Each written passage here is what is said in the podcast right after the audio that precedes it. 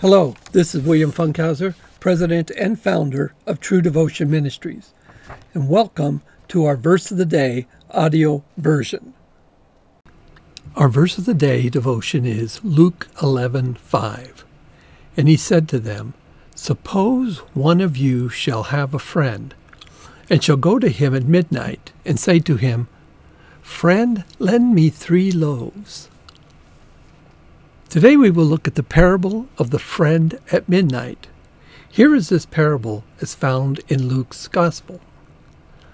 Quote, and he said to them, Support, suppose one of you shall have a friend, and shall go to him at midnight, and say to him, Friend, lend me three loaves, for a friend of mine has come to me from a journey, and I have nothing to set before him.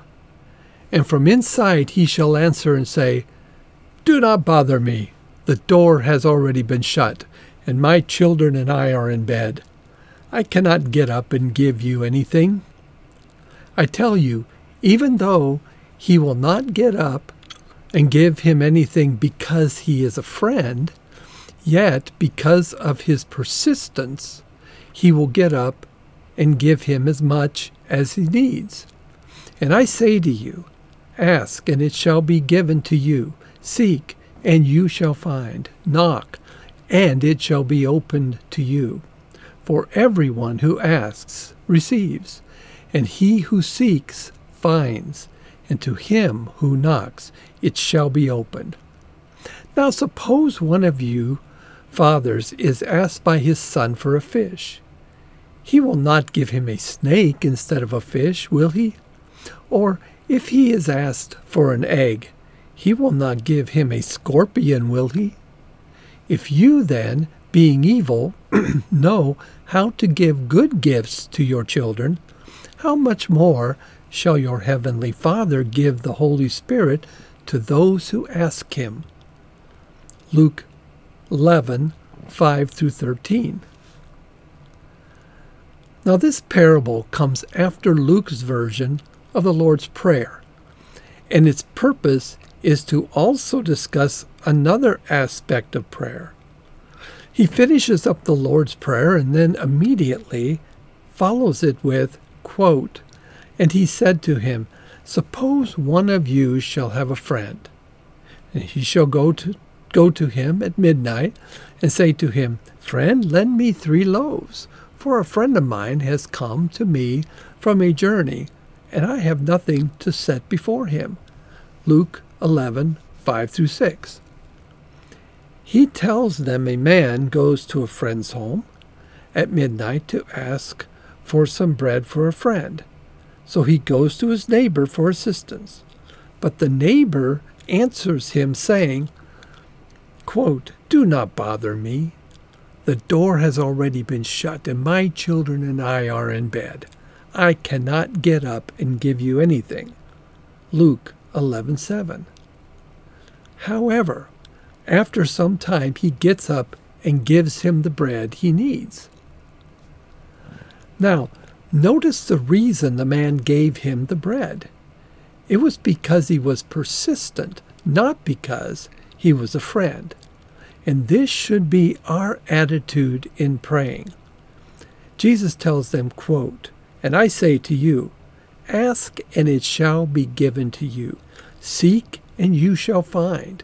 Knock and it shall be opened to you. Luke 11:9. In the Greek, which uses the present imperative in each, is a bit different.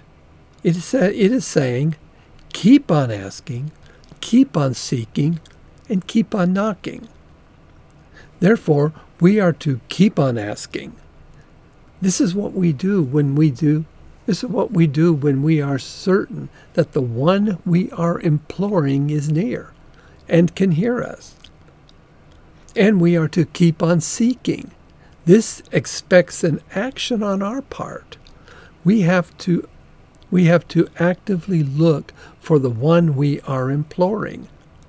And we are to keep on knocking. This expects further action after having located the one we are imploring it pictures up us as persistently banging on the door to get the person's attention. But also, we are to be confident in our praying. Quote, For everyone who asks receives, and he who seeks finds, and to him who knocks it shall be opened. Now suppose one of your fathers is asked by his son for fish. He will not give him a snake instead of a fish, will he? Or if he asks for an egg, he will not give him a scorpion, will he? If you then, being evil, know how to give good gifts to your children, how much more shall your heavenly Father give the Holy Spirit to those who ask him? Luke 11, 10 through 13. Now, in these verses, Jesus indicates that we must have confidence first that, the, that God will, in fact, answer our prayers, and second, that God will always answer our prayers in a manner that is best for us. He has promised this to us, and He always keeps His promises to His people, of whom we are a part. Therefore, let us change our prayer practices where needed. Let us be fervent in our prayers to God, giving ourselves totally to Him in our requests, and also trust completely that He will give us what we need along with what is best for us. This is true trust in the living God.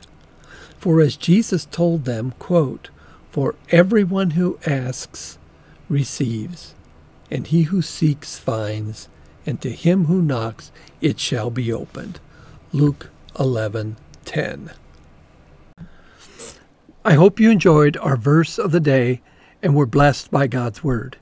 Visit us online at www.truedevotionmin.org to learn about what we are doing and to find additional resources to help you grow in the knowledge of the Scriptures and become stronger in your Christian walk.